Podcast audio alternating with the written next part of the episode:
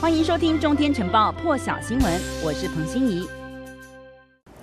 好了，美英澳十五号宣布成立新三方安全联盟 AUKUS。澳洲终止与法国建造潜舰合约，改与美国合作打造核动力潜舰舰队之后，美国总统拜登与法国总统马克宏第一次通话。通话之后也发出了联合声明，表示两人同意在十月底在欧洲会晤。而法国驻美大使也将在下个星期重返华府。拜登与马克宏两人一致认为，盟友间就法国和欧洲伙伴战战略利益公开磋商，对情势有益。拜登也重申法国与欧洲参与印太地区的战略重要性，包括欧盟公布的印太战略框架。美国也认同欧洲建立更强大以及更具能力防御系统的重要性，对于跨大西洋与全球安全带来积极贡献，并与北约组织形成互补。在联合打击恐怖主义框架之内，美国也承诺加强对欧洲国家在非洲萨赫赫尔地区反恐行动的支持，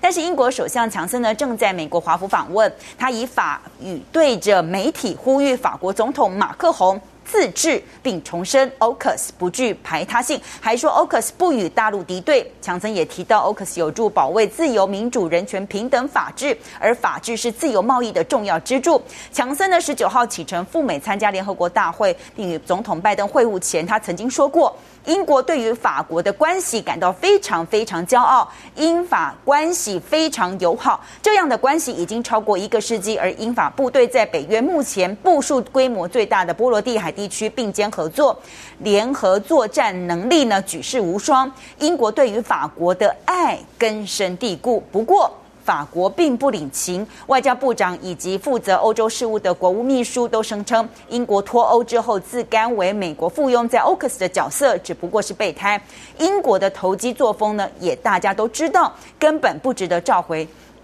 驻英大使来表达抗议。接下来我们来听听看，强森怎么对法国说。I just think it's it's it's time for some of our dearest friends around the world to, you know, prenez un grip. Uh, about all this, uh, and donnez-moi un break, uh, because this is uh, fundamentally a, a, a, great step forward for global security. Uh, it's three very like-minded allies standing shoulder to shoulder, creating a, a new partnership for the sharing of, of technology.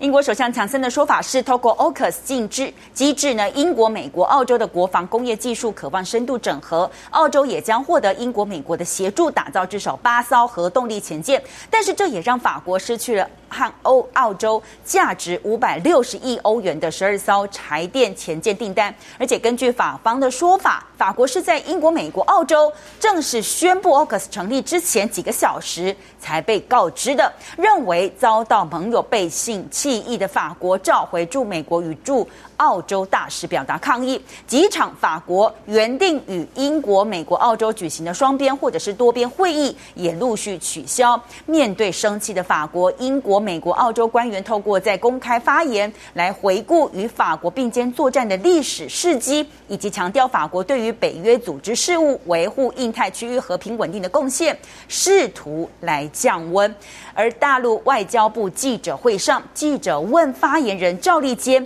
有评论认认为美英澳三边机制表明美国对于欧洲合则用，不合则弃。来听听看赵立坚的回应批评。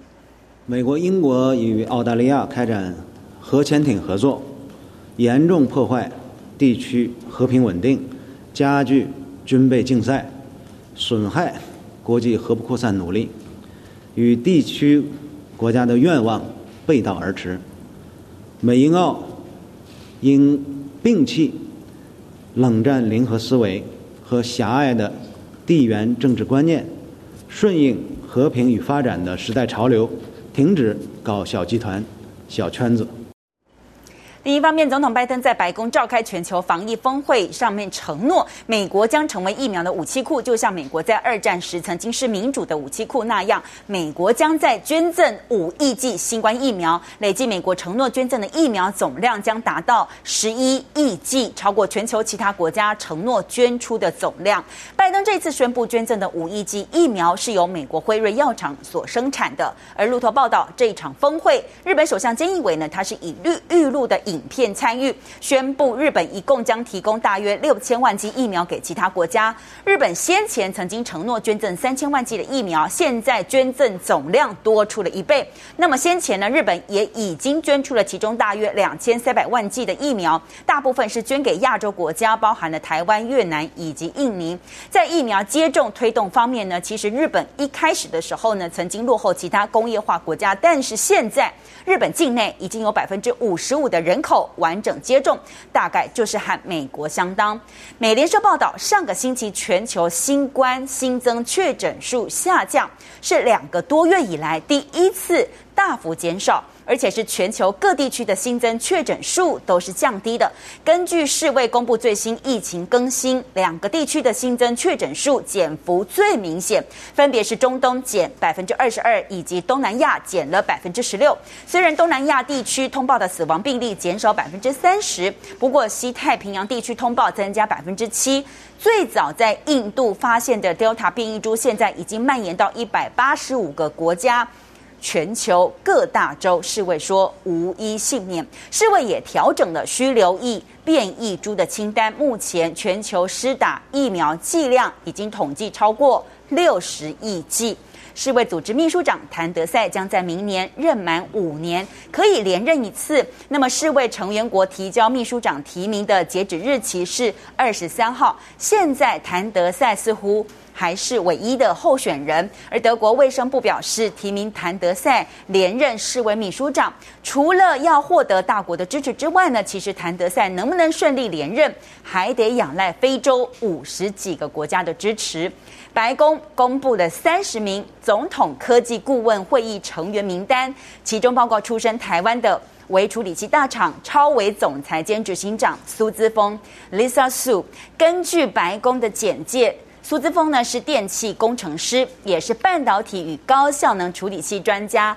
发明以铜取代铝连接电脑晶片的新方法，从而使半导体效能提高两成。她是第一名获得电机与电子工程师协会罗伯特诺伊斯大奖的女性，同时她也是被财新杂志评选为二零二零年年度商业人物第二名，以及巴伦周刊二零一九年世界最佳执行长之一。苏姿丰呢，是一九六九年生于台南，三岁的时候就跟着父亲苏春怀移居美国，取得麻省理工学院电机工程学士硕士以及博士学位。之后，他就进入德州仪器以及 IBM 任职。二零一二年转任超微，担任资深副总裁。二零一四年升任总裁执行长，一直到现在。美国联准会 Fed。结束为期两天的政策会议，今天凌晨两点发布最新决策，联准会维持基准利率逼近于零，同时暗示可能最快明年升息，早于先前的预期。声明指出呢，如果美国经济持续改善，联准会将可能很快开始。放慢每个月购债的步调，而鲍尔这个任期呢，也将在明年二月届满。目前，总统拜登也正在考虑是不是让他再连任四年。预计拜登会在秋天的时候呢，就 Fed 主席提名人选做出进一步的决定。更多精彩国际大师，请上中天 YT 收看完整版，也别忘了订阅、按赞、加分享哦。